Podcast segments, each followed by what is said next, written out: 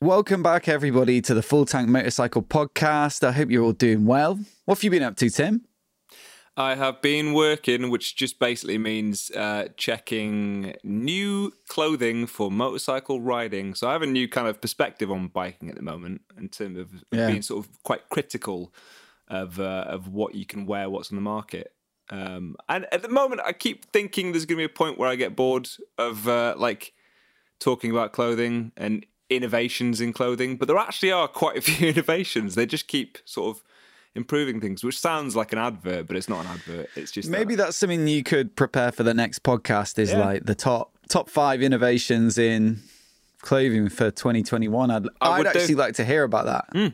No, it's really good. I know because obviously you've got uh, certain partnerships. I know you had like Pando, um, were quite sort of favourable in the past. Yeah. Their stuff's good, but they yeah. So you're you're at least interested in in those. I'm sure you read up about them before you kind of took them out. Well, I've got a couple of conversations going on with a, with some other brands as well, so Mm. I'm hoping to get like more of a formal sort of relationship on the uh, you know on an ongoing Yeah. basis. But we'll have to see.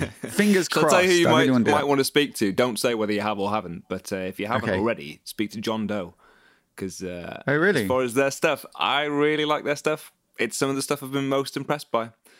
I'll uh, Ah. I'll save it for my top five motorcycle clothing things uh, next time. Yeah, But honestly, okay, well- seriously, their, their single layer denim at the moment, it's uh, spot on. You know what? The guys up at Crazy Horse, when I used to go to their shop in London, they used to say it was some of the best stuff. Real? So yeah, I don't know how. I mean, it used to be good, but it's it's incredible now compared. Anyway, but that's what I've been up to, uh, as well as Yeah. actually recently. And I know this isn't bike related necessarily, but I did go to uh, Jeremy Clarkson's farm recently, and I, I will be drinking. Oh, yeah. If you hear me slurping, it's me drinking the coffee that I bought there. It's quite nice. what's it called again? It's called Diddly Squat, I think.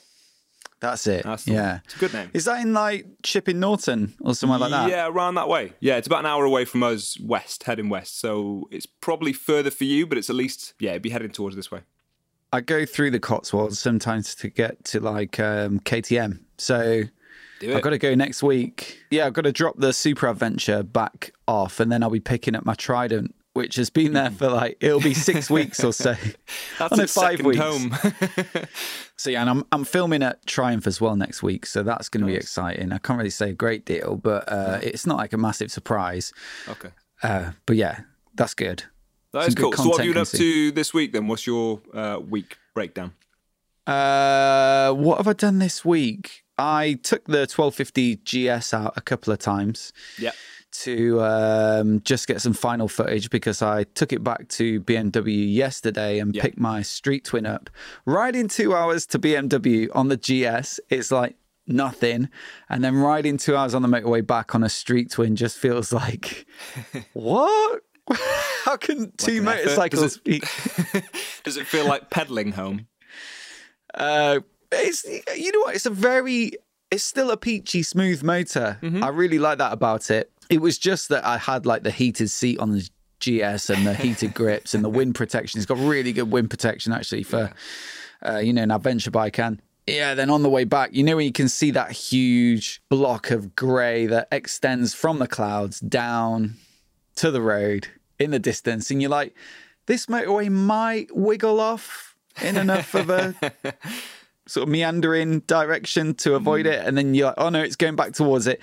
And I got absolutely, for the first time in a while, I got absolutely soaked on my way back. And someone emailed me last week about a new app. And what it does is you put your route into it mm-hmm.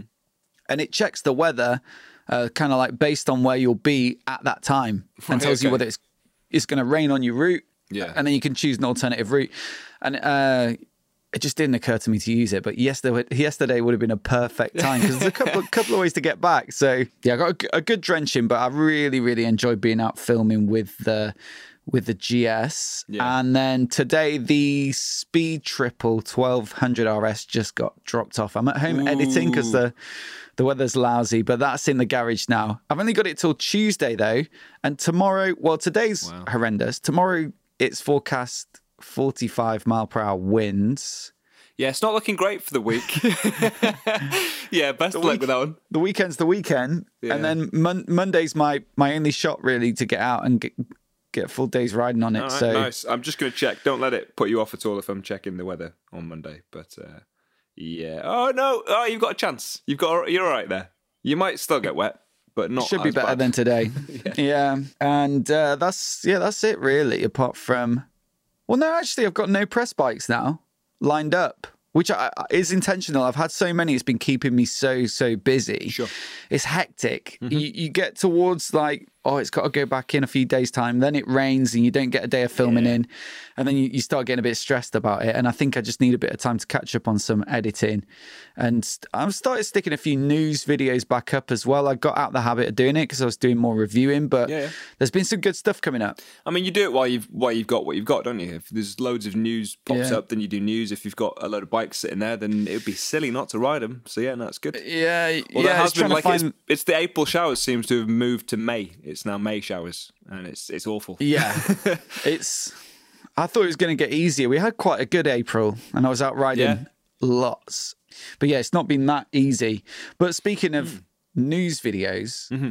uh, it's just gone off on my channel. Actually, the R7 announcement, uh, which you said you've been so busy you haven't even been I able to glance so at. yeah, it. I cursory I saw it pop up, and I sort of I'll be honest. What I did was make some assumptions in my head, and you can tell me whether or not they're they're correct. Uh, but my Go it. assumption was if it's an R7, then it's essentially an MT07 tuned up. That it'll be a sportier, racier version of the MT07, and that actually it fills a market that I, I guess if you don't know, it's, it's it would seem new and kind of a fresh innovation. But uh, the old kind of old class of 90s onwards kind of sports bikes of the um, CB600, CBR 600, sorry, um, and Suzuki GSXR uh, 600. They also made this 750, and the, the GSXR 750 is touted, renowned for being one of the best sports bikes you could ever buy because it fits this really nice market of having a little bit more power than a 600, but not as much weight as a 1000. So my assumption is that an R7 is just a, a sort of a platform upon that uh, foundation, really, which is can't really be bad. Has well, let, let me try and fill you in. Um, and this is one of the most controversial bikes launched, Hmm. I think, in recent memory for me. You know, my uh, video thumbnail is not at all clickbaity. It's Yeah. literally a picture of the bike and then it just says new 2021 R7, pretty much. Mm-hmm. Yeah. And it's getting three times higher click through rate, sorry, than uh, than an average video on my channel yeah, so there's fundamentally there's something that's really kind of dividing people and there's What- a so lot when of you comments. say dividing, yeah, what the, what are the comments like then? So people, some people not liking it. well for one uh, they've used the r7 name and the r7 was the world superbike homologation special that they launched in 1999 so Okay, for anyone listening that's not kind of really familiar with this, with World Superbikes, you have to sell a certain number of bikes on the market to be able to race them, which I think is different to like MotoGP, um, where it's Right, like a specialist bike and that's optional to sell it. In the same way that you might think of touring cars versus Formula One, I suppose. yeah, yeah, And um, I think just people feel like it's sacrilege to use that name. Uh, so maybe people were saying it should have been like the 700 RF or Yeah, something. what, what are you going to call? What else are you going to call it? If you've got right, so you've got their street range, their naked range, that's MT. You've got their sports range, that's an R. What else are you going to put on there? Other than I don't know, R7? mate. R07? I, d- I don't really buy into this whole thing, to be honest. Like, there's a lot of products and cars and motorcycles that use names from the past. Yeah, To it- kinda- like you say though, it, it's it is. It's a hot. It's a hot button, isn't it? For some people, it's a bit of a trigger.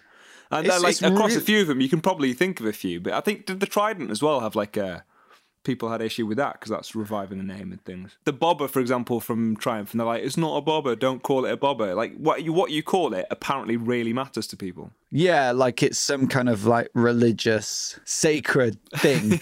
uh, uh, perhaps what's contributed to that is the fact that it was such a, you know, performance orientated machine. Sure. Um, so perhaps people feel like the R7 doesn't live up to the name. Right. And so it's like a disappointment, perhaps, because they knew an R7 was coming, and then when it arrived, it's um, you know, an MT07 essentially. I get it. Um, yeah, you get your hopes up, and then it's not quite as good as you you expected or wanted.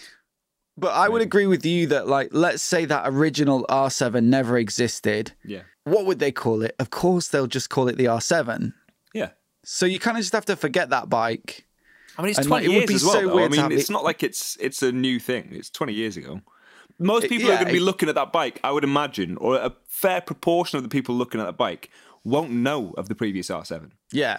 And also, like, how daft would it have been if they had the R125, the R3, the 700 YZF, Yeah, and then the R1? Everyone be like, what? That's daft. yeah, The other thing that I think is grinding people's gears is the fact that essentially it's filling the gap that the R6 left. So, like you were saying about super sports, you know that market has died off. The um, the R6 is no longer on sale. You can only get the CBR 600 in Japan, maybe the US, but you can't get it in Europe. Um, they just don't sell in big enough numbers. The Daytona that went. Yeah. And so I also think people see it as a bit of a disappointment in terms of slotting into that gap in the range. But what I would argue is like, it's not a replacement for that bike. Super hmm. sport bikes just don't sell in big enough volumes to be worth it, I guess. Like the CBR 600, I, I think it's Euro 5 as well. That means it's not really kind of worth updating here because, you know, they don't sell in big enough numbers. yeah. So look, that that genre of bike is kind of dead or dying off, or certainly not in its prime. Yeah, The R7 is like it's a different thing. It's more accessible. It's more kind of street orientated. I'd I'd argue than the R6, and also it's it's something that they can crank out at relatively low R and D costs because it's not worth investing loads into developing a new R6, whereas like the platform is already there for the uh, CP2 parallel twin. So I, you know, I think I think people are getting a little bit like, is this the old R7 replacement? Is this an R6 replacement? It's none of those things. The old R7's gone. The old R6 has gone. Yeah. This is a new bike that is just a spin off of that platform. I think the other thing though as well, Tim, is that you said, oh, it's basically an MT07 but tuned up. Mm-hmm. Perhaps it's a bit disappointing that peak power peak torque are bang on exactly the same as the MT07. Yeah. Well, it doesn't even rev out a bit higher. You know, so let's say the 890 Duke from KTM, and then you've got the 890 Adventure, slightly different tunes in those two bikes. And so you'd expect that a bit more Yeah. torque for the Adventure bike, a bit more top end for the uh, Super Naked. Well, not Super Naked, middleweight Naked. yeah. So I perhaps can see how it's a little disappointing. Do in that you respect. have they said anything about price? Do we know anything about price? well, this is it. It's going to be about eight grand, And how much is the MT07? Seven. Okay. But you do get some stuff. So you get a slipper clutch, which is not um, on any of the other CP2 bikes. So if you're banging down the gears, obviously you don't want the rear wheel locking up. So that's quite a nice little extra little feature there that makes it a bit more sporting friendly. Yeah. And um, it's a assist clutch as well, slip assist. Uh, so 33% lighter at the lever. That's a, a side benefit of that type of clutch, I think, because Yeah. it's not the sort of bike. Well, you'd argue that the MT07 is more so the kind of bike that you'd be sat in traffic holding the clutch. So that's where it would matter, Yeah, right? yeah. Um, but yeah, it's the slipper that they've put it on for. Uh, fully adjustable fork, upside down fork, whereas it's like one of the weaker points of the MT07 is the Yeah. suspension. Like that's a big area that the Trident has come in and kind of pushed it forward in terms of. Um, you know the handling and stuff whereas the MT07's kind of had it easy for a while and they haven't had to fit great suspension because it was just the default in that market. Uh, yeah this bike it gets fully adjustable uh, front uh, front suspension the fork. Yeah. and then a rebound and preload adjustable shock although that's also true of the MT07 I believe. The brakes are also upgraded so they're radial and a radial master cylinder, a Brembo. What else is there? Obviously, you got the fairing, rear sets, clip-ons to get you into that riding position. Uh, electronics, they didn't say anything about, and I don't know if you're like fully aware of this, Tim, but the MT07 has nothing. I It literally, I was gonna guess. Yeah. I mean, it, to be honest, it has ABS. Yeah, and I was gonna. Well, yeah, because it's it's a legal requirement.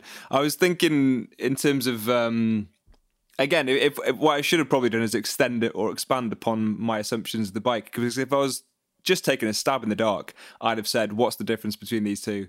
Probably better suspension, better brakes, because that just makes it more sporty." So it makes sense to Yeah. me. Um, I would, I mean, probably want to see with a modern bike at least, like you say, some kind of electronics, uh, if I can say it, electronics package on a sportier bike. I don't know, or a more modern bike. I would want to see maybe a bit more on there, especially. I mean, like traction control.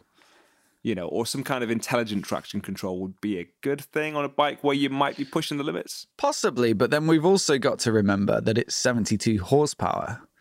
And so riding modes, traction control, like lean sensitive stuff, do you really Valid. need it? And actually, like, is it is that simplistic experience actually more rewarding for the rider? You could argue it either way. Yeah, well, uh, yeah, you could, and if it keeps the price down as well, because that's one of the things that Yamaha is very good at is keeping the price down. Uh, my Yeah. my wonder in terms of keeping the engine exactly the same is that if you don't have to redevelop anything uh, or change anything, then you again you keep the price down, don't you? And they're they're I mean that clearly is one of their big focuses, and like you say, across Yeah. almost the entire range, I would say their suspension is a little bit.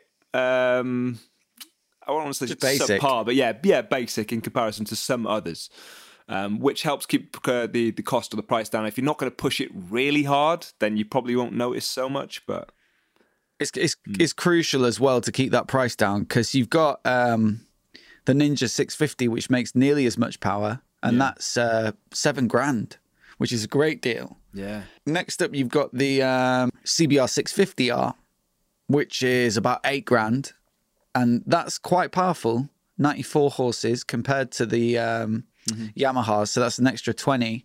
It's still road focused. Um, yeah, it's a four cylinder as well, so you're talking a different kind of character as well. You're to it's rev it it's really high up that power 12,000 revs I, I don't think you can properly use it like in most situations but and and also that bike is a little heavier like 20 kilograms heavier than Yeah. the uh, Ninja and the Yamaha but then the big problem I think is the Aprilia RS 660 which is like yeah, 10 grand yeah. so like eight and ten, two grand's difference. That's Mm-hmm. enough. That's enough space to warrant the fact that uh, you don't have any of those electronics. But Mm-hmm. as standard, the Aprilia has a quick shifter up and down, adaptive headlights, like lean sensitive. It has Mm-hmm. lean sensitive rider aids, TFT dash. I can't remember all the other stuff, but plenty of things. I think it even has those built-in winglets into the fairing. Yeah, and we were talking like, about that when it was first being announced, weren't we? yeah, it's got it does. And so, and, and you know, and all of those electronics are going to work on you absolutely fine. That's the other thing that's really nice with an Italian bike. Exactly. um, so yeah, the the more it kind of creeps up, you, the closer you get into that, and then the harder it is to justify going for the Yamaha. The other thing is like super twin racing, which I'm not that familiar with. I mean, neither of us are like into going to track days or whatever. But a default choice for that, I think the ER6N was for a while, and the you know the Ninja 650, also the SV 650, and I wonder if this R7 is going to become like the default choice for that kind of racing. It looks like a good, cheap, I mean, it's decent be, option. Yeah, it'd be something you consider for sure. I know the SV, the SV does really well actually. People really like that. It's I mean, it's quicker than you sort of give it credit or think of, to be honest with you. Um, and Yeah. they're really cheap. So if you're going to take a track bike, something you might Yeah. drop, you want to go for you know you, you want to save your money a little bit, don't you? But yeah, I thought I was going to read out some of the comments for you from the on my channel because it's like, honestly, except it looks like a 250 design fail. Yeah. what? Oh, doesn't that just sort of mean that their that their smaller capacity bikes look cooler than they should do? you can uh, read that one or two ways. You can either read that that the little their one two fives and two fifties look cool enough to be sort of up there with a with a seven hundred, or that it just looks enough. On the other hand, you've got someone saying finally a worthy successor to the SV650S. So, you know, Ooh. we were on the mark there. What the hell are they thinking? 70 horsepower, horsepower and then laughing emojis. Like that's the that's the kind of person who's comparing it to the R6, you know, when that was up at like 110 or something 120. Yeah. Um, the look is kind of like the R6's cute but nerdy cousin. cousin. Well, I don't know, mate. There's some weird stuff in here. But yeah, it's all like mixed bags. Can't get excited about 70 horsepower in a pretty frock. Hardly a super sport. Yeah, I, I sort of get it actually. One of the things I thought, or actually failed to remember, I should say, to my uh, own detriment, is Hmm. uh, if it was the MT07. See, I was thinking of the the 700 class of uh, sports bike, and if we're talking super sports of days gone from Yamaha, Kawasaki, they were they were four cylinder. So in my head, I've linked the four cylinder with the two cylinder. Um, and forgot that obviously they're very, very different in terms of the power, especially. So yeah, it, maybe it's not exactly. I, I, I get some of the um, frustration then. Yeah, if you're losing a four-cylinder high-end sports bike with the R6 and you're gaining an R7, which is a twin instead, which is fine but very different.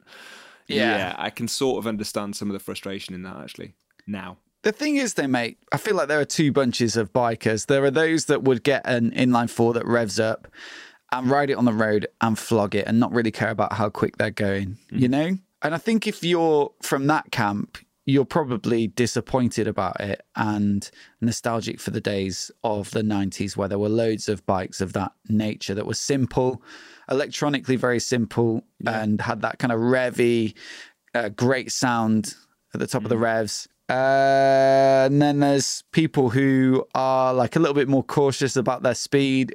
And I think for that kind of rider, this is probably a better bike. It makes its power lower down. It's got Well- more torque. Yeah, exactly.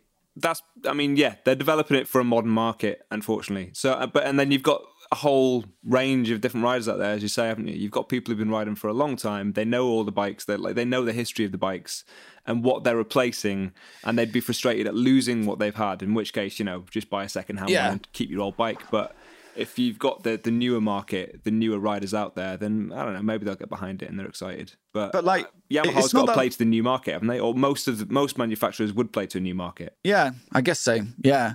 And um, look, I think it was only a couple of weeks ago, a month ago, around about that I took my Trident in for its first service and got the XSR 700 as a courtesy bike. Yeah. I was super busy that day, so I didn't really get to go off for like a long ride, but I hmm. just rode home, came and d- did some work, and then rode it back to the dealer, which is like half an hour away. And I've got to say, I had a great time just riding half an hour home and then half an hour back. But I took in a couple of decent roads. I sort of like detoured a bit. Hmm. And uh, for me, if you like doing that sort of riding where you can push the bike a bit on the road and feel like you are uh, pushing it a bit harder rather than riding like a Revy inline four at 20% throttle, then this is going to be loads of fun, surely. Yeah, well, it would do, but then it's the but then you'd get the MT07 or the XSR 700 if you want something of that style. It looks like an. R1 though.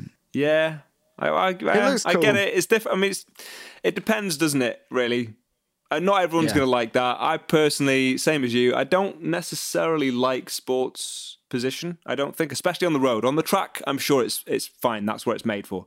But if you're on the road, it was like when we went out together, um, and you took a go on mine, and I could tell you were enjoying it because from the video that I watched back, and you were whooping um, through audibly Yeah. whooping through wind noise, which Yeah. like 60 mile an hour wind noise. Um, but there's just something nice about you just sort of you sat upright, the weight's off your wrists. It's easier to tackle bumpier roads where you're not quite sure of your surroundings.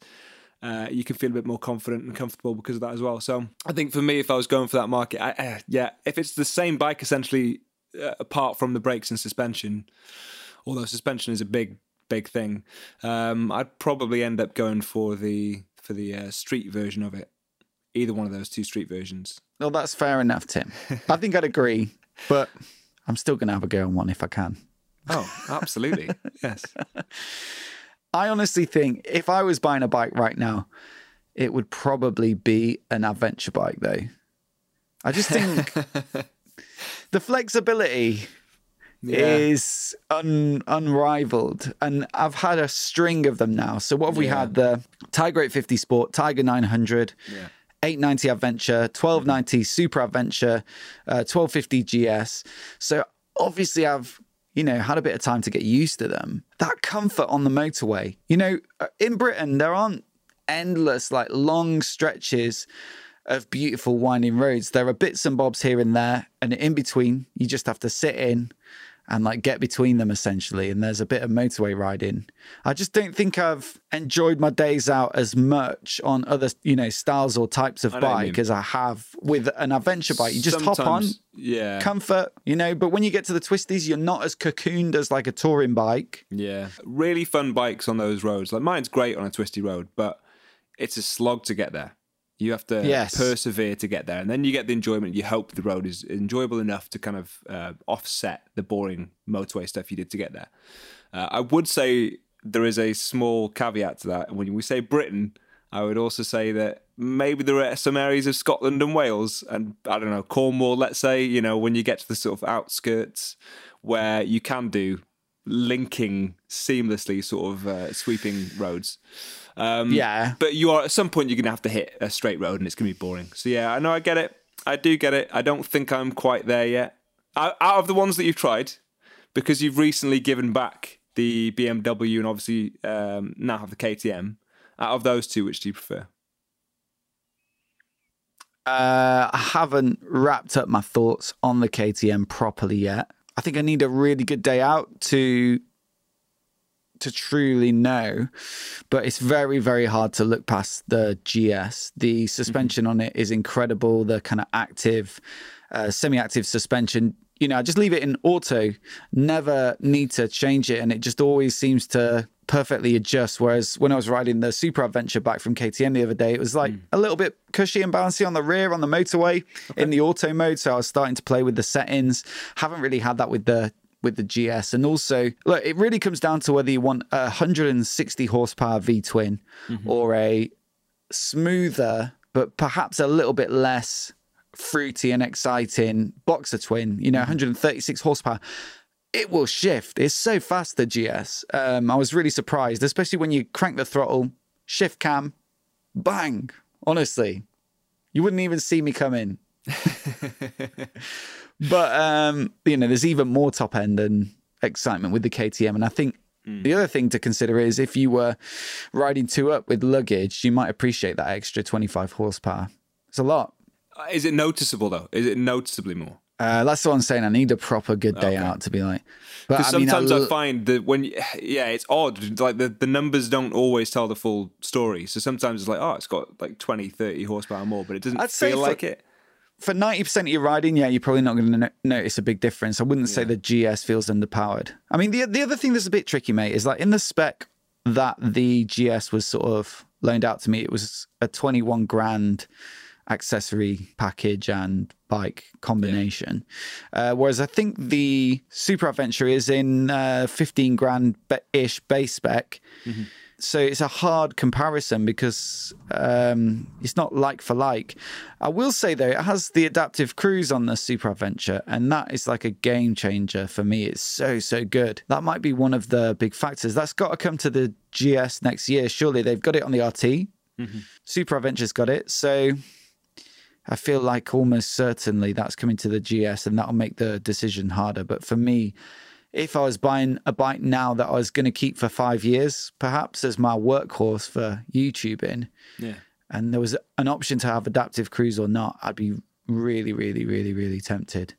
I'd I'd like to know if you had the same budget, twenty one grand, which I don't, but if I did, like what would the Super Adventure be like if I went berserk in the accessories catalog? And I think it would be Yeah. pretty epic. But yeah, fun times. Definitely enjoying myself on the adventure bikes. I also like the fact that you can just, especially around Monmouthshire and stuff, there's loads of tiny, gravelly lanes. And it's not a necessity, is it, a bike like that, to go and explore those types of little lanes? But to be up high and see over mm-hmm. the hedges mm-hmm. and to have all that travel in the suspension just kind of feels right. A good standing position if you want to just lift yourself out the saddle for a moment to avoid the worst of it. Like it just feels right going down these little lanes slowly as on, on like a big tractor of a bike. So uh, that's the other side I've really thoroughly enjoyed, and it's just been um, cracking. But I think the the adventure bikes will come to an end soon, and I'll try and focus on something else. Yeah. I don't know. I feel like at some point you're getting one. I mean, I know, I know at some point you're getting one because that's what everyone does. it's just a question Mm. of when.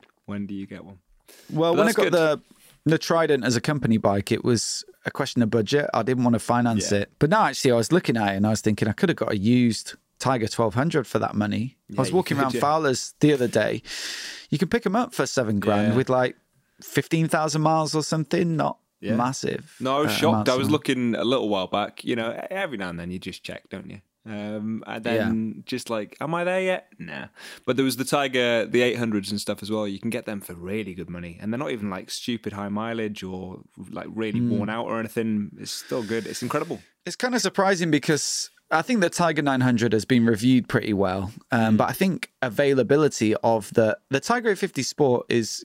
I I know a lot of people trying to get hold of them and struggling, and it's not just Triumph. All bike manufacturers are struggling to get bikes in. I think Yamaha are having really bad problems as well. Mm. Certainly Honda. I know. I don't know what their bikes for sale are like, but press bikes has been difficult beginning of the year. Tiger 900, Tiger 850 haven't been that easy to get hold of.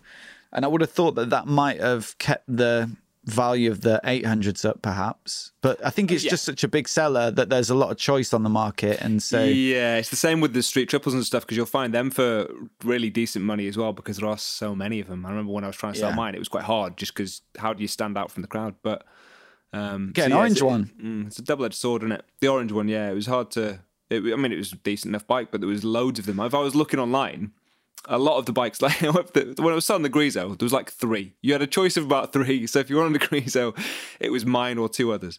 But if you're selling, uh, if you're Well, selling why is something that? like That's so weird, Tim. I, I honestly couldn't answer that question for you. I'm afraid. It's just, Um, that's unusual, you know? I know, and I love it so much. You know, uh, I actually did like that bike a lot.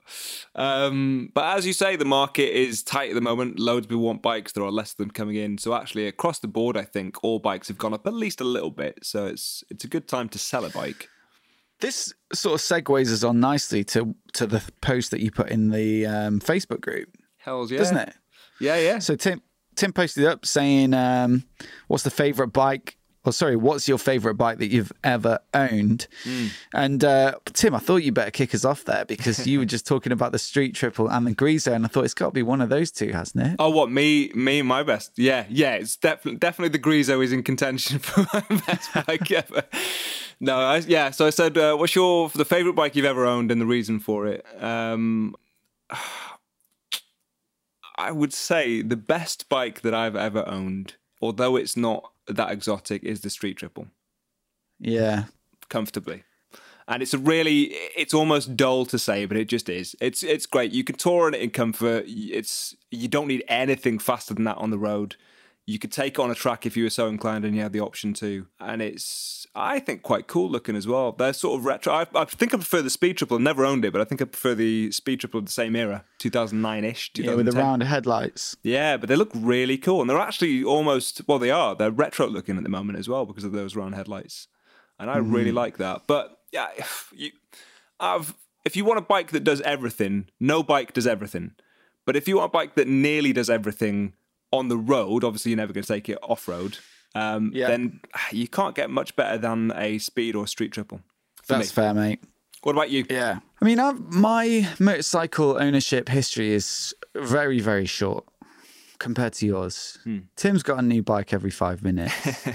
and when I say new, I don't mean brand new. Tim's just always, I guess you've just got that itch to go on Auto Trader, which I also have, but mine, mine never gets out of control. But uh, yeah, it, I like it. Though. I love seeing all the different bikes that you've had, and I think it does add to your experience a lot. But I think I've just been kind of lucky that uh, I got into doing the YouTube stuff, and then I started getting bikes fairly regularly, and managed to sort of um, resist upgrading. I suppose I did really well out of the Street Twin for a while in terms of content, and that really helped grow the channel.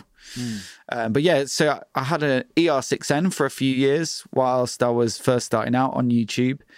Then the Street Twin, and then now added the Trident a few years later. And uh, which is the best one of those? I mean, it's got to be the Trident, I suppose. Although the Street Twin is still great, and uh, there's even a lot to be said for the ER6N because it was two grand, and then I sold it for two grand Yeah. and the performance specs are like really similar to the Trident. It's a bit heavier, bit down on power, but it's not a million miles away. Um, so yeah, it was a good bike, best value for money easily. I got so much riding out of that. and it was still in good nick when I got rid of it. But I think just sheer modernity and all the little features it has means the Trident's easily the best. But um, I'd love to know what went down on the group. Have you had a chance to scan through? I have, yeah, yeah. Um, so yeah, there's there's a hell of a spread, but when you're saying about the sort of uh, yeah, so there's all the mod cons that you've got on your Trident, and it is a modern bike, and ultimately, normally you would expect that to win just because it's it's higher tech and it's uh, better performance, I suppose. But uh, there is a lot to be said for the character. So when you say the reason I wanted to ask people their you know their reasons for it, I assume they would give anyway. But I want to know the mindset of why it's your best, and that can be if it's not quite as technically uh, proficient, but it just has some character that you can't get away yeah. from. So this, I mean, the Street Twin would have been an absolutely fine choice for you, or even the ER, ER6. Not my my favorite. Firstly, it's the one I actually learned on, but um, but if you know, if it gives you that feeling, if it's just if it's got the nostalgia to it, then that's always yeah. that's fine as well. That's a, a, reasonable argument. So the first one I had uh, straight out the gate was from Ed Priest. Oh yeah, who said a 1989 FZR 250. Oh yeah, I'm looking at that now. That yeah. is pretty cool. That's For a nice bike head over to Facebook and search for Full Tank Motorcycle Podcast. We'll let you in. It's a private group, but we let everyone in. We've only ever booted one person, and you could be the second. There you go. Aim for it. That's the target to aim for. But, but yeah, if you look on that group, you'll that. find them. You'll find the nicest. Yeah. yeah. most of them have put pictures in there, which is handy because although I, I, know bikes, but uh, there's always going to be some blank spots where you don't actually, or you can't picture it. So that's a really cool retro looking bike. And whether his was the same, uh, I'm assuming not the uh, Marlboro colours that he's gone for on that one. But I get that because he was saying, so the reason is um, that it was great fun to ride as a beginner and made a great noise, which I can completely side with on because uh, he was saying it revs up to 16,000 RPM or, or, sort of gave close to that.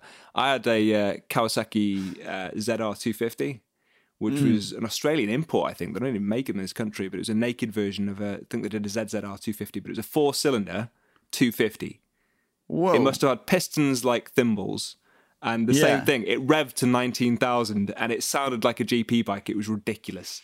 It had no power. You, you were actually going like 20 miles an hour. yeah, definitely. So yeah, it had nothing to do. And actually, I think that also kind of killed the clutch as well because it needed a clutch replacement when I got it. Um, yeah. Because it was just spinning up so quickly and giving you nothing. So it must have been geared strangely. But um, I, uh, yeah, it was so fun. It, when it was silly, it was spongy, it was old, but it sounded fantastic. Um, and there is something to be said for having a, a fun little like no frills bike. Yeah, definitely. Um, James Stanley goes for similar sort of size, so he had a CR250. Well, wait a sec. What does he say at the beginning of his comment? Street twin. he says he loves his street twin, and you've chosen to omit that. Well, yeah, I'll, I'll, just gloss over it and move on to the CR250. yeah, no, so fair, fair enough. Uh, he said he's got a street twin, which obviously he likes which I think probably there's a fair amount of the crowd sort of uh, similar bikes to you. Um, I've sort of followed you over from your channel. That is so hey. reductionist. You're essentially saying that like that the only reason that people are saying the street twin or street scrambler is because they follow me on YouTube but now they listen to the podcast. Well, you know, you're saying it. I'm not. You saying borrowed it. Didn't you borrow it for a bit? When did you ride mate, off on my uh, street? Uh, mate, I own one. Uh, the, the reason I went for a Ducati Scrambler is because I wanted to be a little bit different, more to my costs. I mean, yeah. the obvious, you should have gone for the Street Twin, but I've got a Ducati Scrambler. What can we say? That's what I've ended up with. I just didn't want to copy you. It seemed like otherwise people like you just you just a pale comparison. We would have looked like a right pair of losers, wouldn't we? Yeah, I could have got it sprayed in uh, sort of contrasting colours at least, and then you know, yeah, match be beautiful. But no, so here's here's so moving on anyway to his CR250, which uh, from 1991 had it from the age of 14 and uh, that's uh, would you say? That's a motocross kind of bike isn't it? I sort of get mixed up with my starter bikes but that's a motocross um, yeah. two stroke yeah you gotta love a good old uh, two stroke, just blatting through some fields, take yeah, it off road. No. That they always sort of remind me of the uh, the Terminator Two kind of setup. Honestly, that's the picture I get in my head of someone in like their their early teens riding something like that is running away from the uh, T eight hundred, T one T one thousand, sorry, T one thousand. Yeah, on his um, it's not the Fat Bob something like that. Oh no, it? no, yeah. Before they get onto the Fat Bob, when they're on the little, I think it's a Honda. I could be completely off on that one, but they're on their little red and white scrambler type. I thought thing. it was the kid was on that. What's Yeah, the yeah. Terminator on? Yeah, he's on a fat bob. Yeah, that's what I mean. Yeah. Yeah. And he takes a massive jump into. It's not a fat bob though. It's something else. It's the one with the disc wheels. It looks crazy. I like that. But yeah, Which one but would you go for? Very different from the CR250 though. You because they're going down a um like a one of those big drainage Storm drain, yeah, yeah. storm And he drains. takes it off the uh, takes it like for a 20 foot drop. and it's So absolutely you've got you've got to race a uh, maniac robot that's trying to kill you down a storm drain. Tim, would you go for the dirt bike or the big Harley? We've taken a tangent, so but I'll I'll play out. Uh, I would go. I mean, I'd go for the, probably the Harley because it's going to outrun. The thing they were on was like a 50 cc or something. I don't even think it was a 250.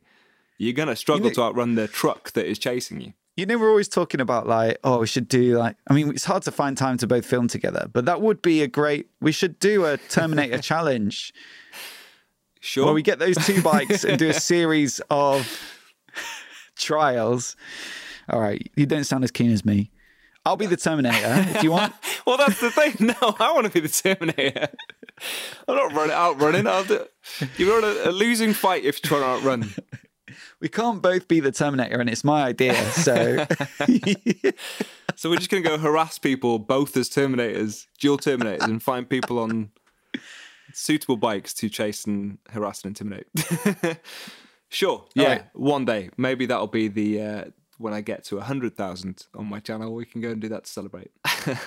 then you've got uh, Brett, who's got he's only ever owned one bike, and it's that Triumph, isn't it? That he sent a photo of. super old Bonneville in that really classy blue color. I absolutely love the look of that thing. Although it's probably not. I mean, in the UK with our weather.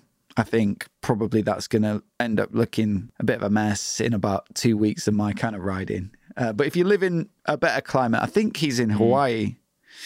Um, it's probably a bit wet there sometimes, to say the least. Probably, but probably quite wet, yeah. I would hope you get more good days where you can uh, make the most of that bike. It does look super cool though. So clean as well. He, That's what I'm saying. yeah, so I couldn't. I couldn't. Like the Trident, for example, it's mainly plastic. Yeah. Apart from the chain, and it already the chain's got a bit of rust on it after owning it for like a month. No, it's it's like a it's a guilty thing, isn't it? I'm always quite ashamed. You turn up and you feel like you got your dirty washing out on display because you see the little bits of rust and stuff on it. I'm like, I do take care of it, I swear. Yeah. But yeah, if you live with a bike, it's going to get a bit dirty unless you are Brett, where uh, apparently he can keep that bike going forever. Which is Russell's impressive. next up with He the. is. Can you tell me what that is? You don't know what that is. well, I know it's a BMW, but beyond that, Keep I'm- going. Keep guessing. No, I've run out. Hold on, let me let me. If I expand it, I can read on the side. Something something. Wait, twelve uh, RCT RT. RT. RT, yeah, RT is the touring boxer twin essentially. Mm-hmm. So it's the one that I rode recently that had adaptive cruise, uh, Mm-hmm. but this is the older version. I don't know if that's a. I think that might be 1150, but perhaps uh, after they tweaked it and give it a facelift. But it's pretty much the exact same bike my dad's got. My dad's got the previous gen, and he Mm-hmm. says it's like the best bike he's owned, I think, as well. Yeah. He said, I mean, the same argument you had with the old touring bikes recently. He said it's most comfortable, forgiving bike I've ever had. The best thing about them, I think, is I mean, if you like a boxer twin, obviously that's going to help. Um, and they, they are really smooth at speed. Mm-hmm. Uh, but I think it's the front end telelever, you know? Yeah. So good. That's the big, uh, the dynamic suspension on the GS and the telelever front end um, make it just feel so plush and comfy. And it doesn't wallow, even though it's kind of nice and soft because it has that anti dive built in. Um, They're just brilliant. And obviously, look at the wind protection on that as well. And even back then, I think they still have an uh, electronically adjustable screen, which. I gotta say, Tim, all the adventure bikes I've borrowed recently, I, I think the Tiger 12, even the previous gen, because I think the update's got to be coming fairly soon, but um, the previous gen had an electric, electronically adjustable screen, but most adventure bikes are manual. And like the most common use case that I'm getting is um, you've had the screen down, perhaps because you're on like a twisty, you want like good visibility, or Yeah. quite often when I'm doing photos, I think if you just put the screen down, it looks a bit more compact and like looks a bit cooler. And then you set off, and then you get to the motorway, and you're like, oh, I'm getting so much wind blast in my face. I need to put the screen up, and there's no consistency to the means of raising or lowering the screens. So on the GS, it's like a twist knob. Yeah. On the Tiger 900, you have to press a bar and lift it up. Yeah. And um, I think even the KTM has something different. I'm not so- sure what it is. Some of the Hondas, I think, as well. There was Like a lever. Like a lever thing. Yeah, yeah, On the Pan America, when I saw it the other day, there was a little lever. yeah. And I've um, tried to adjust one when I was on the motorway, and that is a bad idea. That is what I'm really saying. bad idea. It's only when you get to the motorway you realize you need it up, and then because they're all different, it's not even like you're just like, oh, I know how to do this really quick and easy. So you, Mm-hmm. you ride it with one hand, stick cruise control on if you've got it, try and keep your eyes on the road and get the screen up. And um, It's very I- safe. I- honestly, I would say electronically adjustable windscreens are. I'm getting soft, aren't I? About my biking. Are you only just realizing that now? Yeah, you are. Come First on, the bit, get a bit a bit of grit. You need to just No. grit your teeth and get into that rain cloud like you did. I'm just saying, Tim, I'd say they're essential. An electronically adjustable screen is uh, non-negotiable. Fair enough. Who's Hey, and next? I'll fight. Yeah, the, the next one is uh, actually, although the name won't give it away, my uncle. So we Kevin don't spend Worth? Too much time on him. Yeah, yeah. There he is. Little shout out. Cheers, Unc. His profile picture is a dog. Is your That's uncle it, a yeah. dog? He, he likes his big dogs. That explains a lot. Yeah. He's not just really good at typing, and I'm not related to a dog. That'd be incredible. Such dexterity in those paws. Um, no, he uses um he uses voice commands probably. Oh well, that yeah, sure. and then Google just translates the woof into whatever he's supposed to say. Um, so yeah, so. he said uh, woof woof woof woof woof. Uh, I'm going to translate that to easy, whichever bike I'm on at the time. Uh, That's you're a- true. you're a funny Yeah, man. it's a good shout. also that is exactly the way I feel and most people feel. And there's also the argument of uh, how many bikes is too much. Um, one more than the next one that I get. Basically, that's uh, he's gone for what was it? His his first bike. Um, so a brand new Honda H100, 32 Hmm. years ago. Giving away his age a little bit there.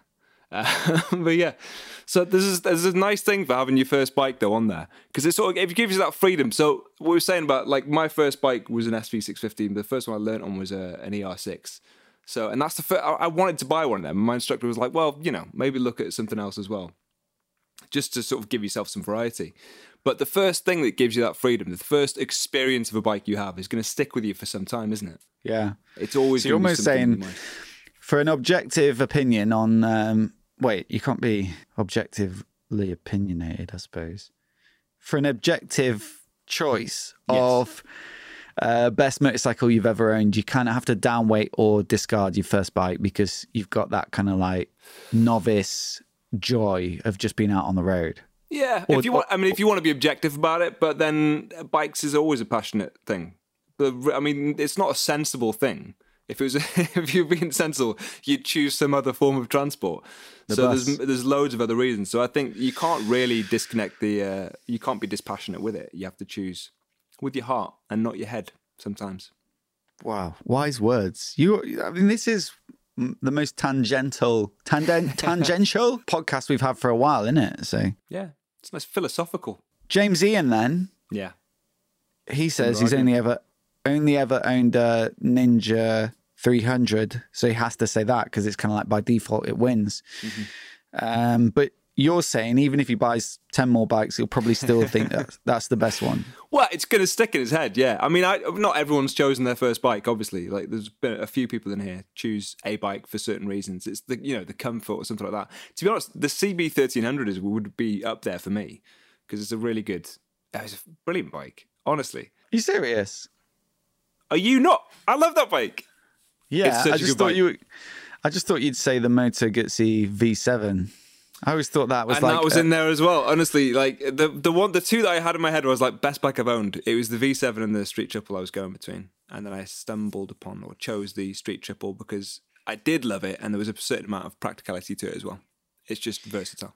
But yeah, uh, before I sort of get to uh, taking off with uh, my previous bike and wistfully think of my uh, previous bike catalogue. Yeah, I'd say that. I mean, the Ninja's going to be up there probably for you, James. At some point, it's still going to be one you think of fondly if it's your first bike. Um, but you might find something new. But that's the point. You can always find something new uh, that is your favourite bike. It's always looking for that perfect bike, which I don't think exists. To be perfectly honest, the more I look, the less I find it. You keep on questing though, mate. I'll keep on it's good- questing. It's good It's content. good content, yeah, exactly. Yeah, me breaking down is great content. Uh, Bike Bob, I was waiting for his comment. I wanted to see him in there, and uh, Normally, wasn't it? What was the last one we ran where he couldn't choose and left about like ten answers? yeah, it was similar to this. To be honest with you, I think it was probably a similar question that I, that we posed. But yeah, his he's gone for the GS 550 on that. That's a Suzuki, isn't it? For the GS no, he didn't go for that. He went for the Bonneville. Oh yeah, He said, "I love you. Are such a um, what speed reader? no, no. You're just biased against Bonnevilles in any generation." He said, "I love the way it looked. It's Yeah. joy to ride, but it was old and not that reliable. So it'd have to be the 2001 Bonnie, which is the best motorcycle ever made. Not specifically that year." Oh yeah, fine, okay. It does look cool as well. Here's 2001. That's the sort of carburetor version um, before it went like liquid cooled and stuff. And uh, they do look nice actually, and they hold their value really well. If you try and pick one of those up cheap, you can't. It's a bit like Harleys. You can't buy cheap Harleys either. So There are some ne- bikes oh, and brands that just hold their value inexplicably. But if you're saying it's the best one, and to be fair, I would if we're talking about who's ridden more bikes, Bike Bob's he's ridden some quirky beasts. Like he would, he's got a fair amount to uh, compare that to. I like the, the GS bikes? though. It makes it more interesting. I'm going to stick with the GS. I'm going to overrule your decision because you sent a photo of the GS as well. And, uh, And he's I got like a photo of the. Bonneville beneath it. Yeah, but I'm just I'm sticking with the GS. The GS is well cool. Um, Andy Todd says the Street Scrambler that he bought recently for his birthday on his 50th, it is a really nice one because he's got it a bit accessoried up. It's red. Mm-hmm. What's not to like about that? And he's gone with the yellow headlight and grille, which I think is a classy little touch there because he has got a yellow and red lid on. It's color coordinated. He's accentuated to the max, yeah. That I I love the fact he's turned his head to the side as well, so you can really take it in, so you know that it matches the bike. Well, you never know. Something might have just distracted him at the moment that Someone's calling him over.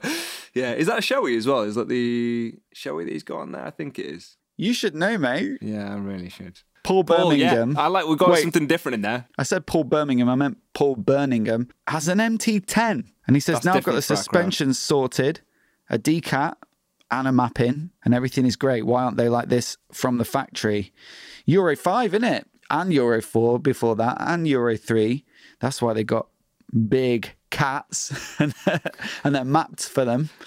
It's also, I think, what he's about saying about the suspension, that that sort of furthers our argument as well with the suspension. I know if you go for the SP, in fact, that's the only version of that that I've ridden, is uh, got some very stiff suspension, but I know the rest of their range, MT09, MT07, as we said before, they do tend to budget on the suspension. So, yeah. I think suspension can be quite expensive, like good suspension. And so, uh, like the, the Speed Triple, for example, when I went to the launch of that, someone asked, no, it was on the phone call briefing. Someone asked, why didn't you put semi active suspension on it? It's like, well, it just adds to the cost of the bike so much. So it might be one of those areas because it's one of the things that is almost always bought in, right? Yeah. Like, yes. no yeah, yeah. No one really makes their own suspension, do they? Unless you buy a company that makes it for you, as in KTM. Oh yeah, like WPA. Yeah, Um, yeah, But you, then you got to say most KTM's have really good suspension. Like the 390 Adventure had fully adjustable uh, WPA yeah. Apex forks on Yeah. it that truly excelled versus like the price point of the bike. I think so. Yeah, yeah. Um, but I, I, I do get what he's saying that like certainly with the decat and having to map it and you know. Uh, there are the requirements there, but it is just kind of frustrating that it's a default Oh. for most bikes that you buy to Yeah. have to have the RRP and then spend money doing what pretty much everyone does with them. Yeah. And yeah, it's just like an extra cost. And it's Yeah. not like everyone's leaving the cats in. Do you know what I mean? So that actually Yeah. there's any environmental benefit. It's not that you get that value back either. If you're going to sell it, you know, no one cares that you've done that stuff to it. When you when they're bargaining down the price, they no one's going to see, or very few people see the value in that. That they would pay extra for it. Annoyingly, The best thing about a decat and like Euro 5 now, you get in some bikes that have two catalyzers, uh, so they keep adding them kind of in line, is that they're so heavy. yeah, I remember taking the cat off my ER6N, for example. It like lightened it up a huge amount. Yeah, it was yeah. crazy. The other, th- you know, you're saying that you don't get any of the money back. Uh, what they were saying about the Bonnevilles recently and how they've cleaned those up is they've added to the cat and they've had to put more precious metals in there, which has been one of the contributing factors uh, to the price creeping up a little bit. You're Yeah. saying you don't get your money back. You need to remove the cat, crack it open, get those precious metals out. Yeah. Because who wants to buy a um I don't know a stock exhaust from a random bike? Do you know what I mean? But who wants to buy precious metals? Loads of people. mm, Triumph, You, you've got a new market going. That's good. Is it? Yeah. I was gonna jewelers. Sure. Well, I mean, what metals are we talking here? They're not going to be that precious. We have to Google it, Tim. You Google that. I'm going to read out David Garraway's, which Precious is the bike I have now, a 2019 BMW F850 GS. All the toys. I mean, you got to admire someone who specs it out to the max. You are a person who likes to spec out your bikes. Me? And, uh, yeah, you love putting a bit of extra on there. I've already got one to base that on, which is the Trident, but you have put as much as you could on there, and that it, it works nicely. And you were talking about buying your GS, or if you bought something like that, wanting to stick on everything because you're getting softer, you know, electric screens, heated seats, so Yeah. nice warm bum while you ride. But no, it's a nice bike. BMW again, can you fault it? I mean, you've got a, a massive love for them at the moment. I think you probably always have, right? I really like that um, 850 GS and uh, especially the GS Adventure as well. I think it looks really cool. But even Yeah. uh, in that form, that you know, that's almost like very similar to the 1250 GS that I recently. You know, I just given back. It was the triple black package. Looks really stealthy, and essentially, you know, David's bike there is like a mini version of that, which is probably more fun around town and stuff. But yeah, I, I like that. I think it's a great choice. I haven't been on the 850 GS for a while though. I really want to get out on it um, again soon. I'll try and borrow one because they are cracking bikes. Really, really good. I'd like to see how it compares to like the um, 890 Adventure because the parallel twin with a 270 crank really suits that kind of style of bike. So yeah, definitely one for the list. Look, I found the precious metals that are in catalytic converters. Mm-hmm. There are, according to SL Recycling Limited.co.uk, there are they- they list five. Oh my gosh! Sorry, I just get excited when I'm proven right after being ridiculed by you. I'm going to read it out. Go on then. Catalytic converters contain a range of precious metals such as copper, nickel, cerium, iron, and manganese. But most importantly, catalytic converters contain rhodium, platinum, and palladium. These three metals are especially valued and used for jewelry, electronics, and industrial purposes. Nice. So eat your words, Tim. I, I I will, and I will go rummaging around my stock Ducati Scrambler exhaust for the engagement ring I offer my partner. Where did you get that from? Uh, we ask no questions. It's not important. It smells a bit smoky. yeah, a little bit. Wow. Yeah. So wedding bands made out of uh, titanium from catalytic converters.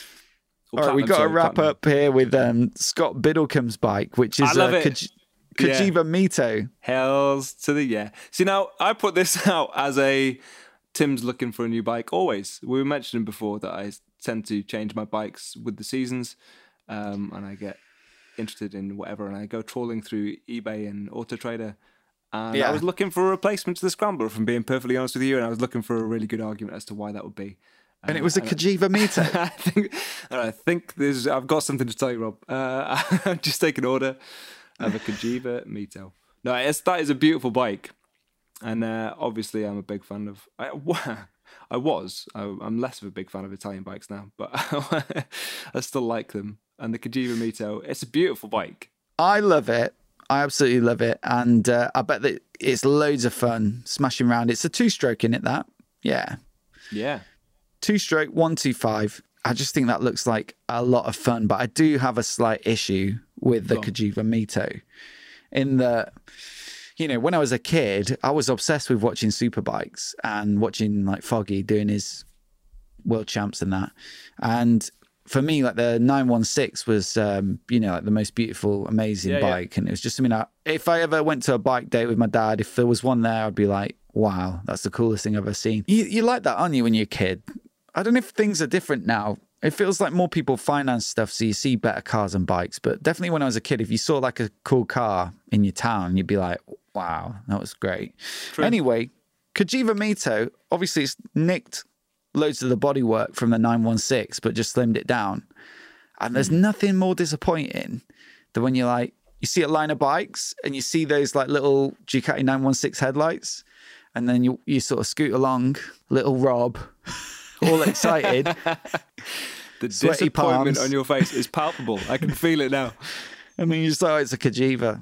I mean, they're cool and they're a cult bike anyway, but I just I feel like that happened to me a few times where I was like, wow, look at that. A Ducati. Oh.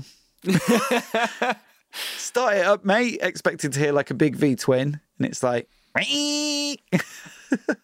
I yeah, I know, I know what you mean. I lo- I love that. I love that we can bond over. We're similar ages, similar kind of uh, thing. I completely the same. My dad was a massive fan of Fogarty, and uh, yeah, the nine one six is I don't know whether it's his favorite bike, but it's certainly one of the ones that he's a, a big fan of, and that's the earliest kind of memory I've got of enjoying bikes was watching that sort of stuff with my dad. Yeah, exactly. Yeah. Yeah, it's well good. right. It's super exciting. But like, what that wouldn't happen nowadays. I mean, imagine if like a because Cagiva, I guess, was like a sister company, right?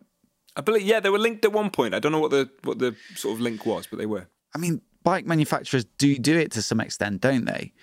Uh, if you look, we we're talking about the R series of Yamahas. There's some similarities, Yeah. sort of going up through that range. Same with um, the Ducatis. They've just changed the Super Sport 950 this year to look more like the Panigale family with that sort of V-shaped DRL that gives it that grin. Um, but I just, I don't know. I feel like if um, a little company sort of went to Ducati with like a little 125 and said, do you mind if we use the exact front end and tail section from the Panigale V4, but we, but we just put a like Chinese Tiny one little two rear five wheel on it, single. Yeah. So you don't Yeah. know until you walk around the back and you go, "What the hell's going on here?" Would they not just be like, no, you can't do that? That's going to cheapen our flagship product.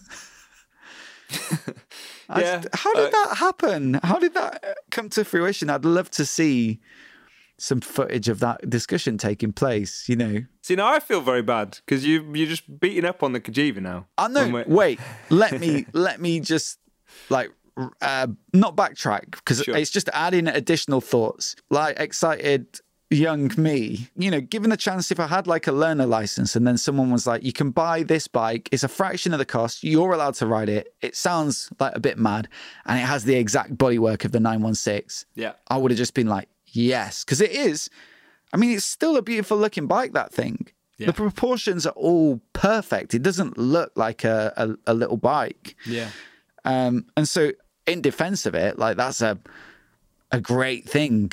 All right, there you go, Scott. It's, we we like it. We're not making money your bike. Yeah, I'm gonna turn up to your house for the first time, uh, only front on. I'm gonna. I'm not gonna let you walk around to the side of me at all. It's just gonna be pure portrait, just like face on, with my new bike, and you're gonna get sweaty palms, get very Have you excited. found? Have you got? You haven't got one, have you? no, I don't own. A, I don't own a two-stroke now. Um, I think the thing that I am talking about more so because I don't really mind the yellow one that is posted on the group there. Is like, look at this, for example. You could get it in uh, red with like the white. Yeah. Come on, that's no, I know exactly what you're saying. It's got like a black front mudguard that looks like it could be carbon, and it's even got that little Agip logo on the side, whatever that means. I've done a lot of googling in this episode. I'm very sorry. it's a Italian uh, sort of like petrol company, I think. That would make sense. Yeah. Italian automotive, gasoline, diesel, LPG, lubricants, fuel oil, and bitumen retailer. Yeah, it's a sponsorship. It's put on the side. I don't know where we go from here, Tim. I think this is the end of the podcast. And what what soaring heights we've gone to with this.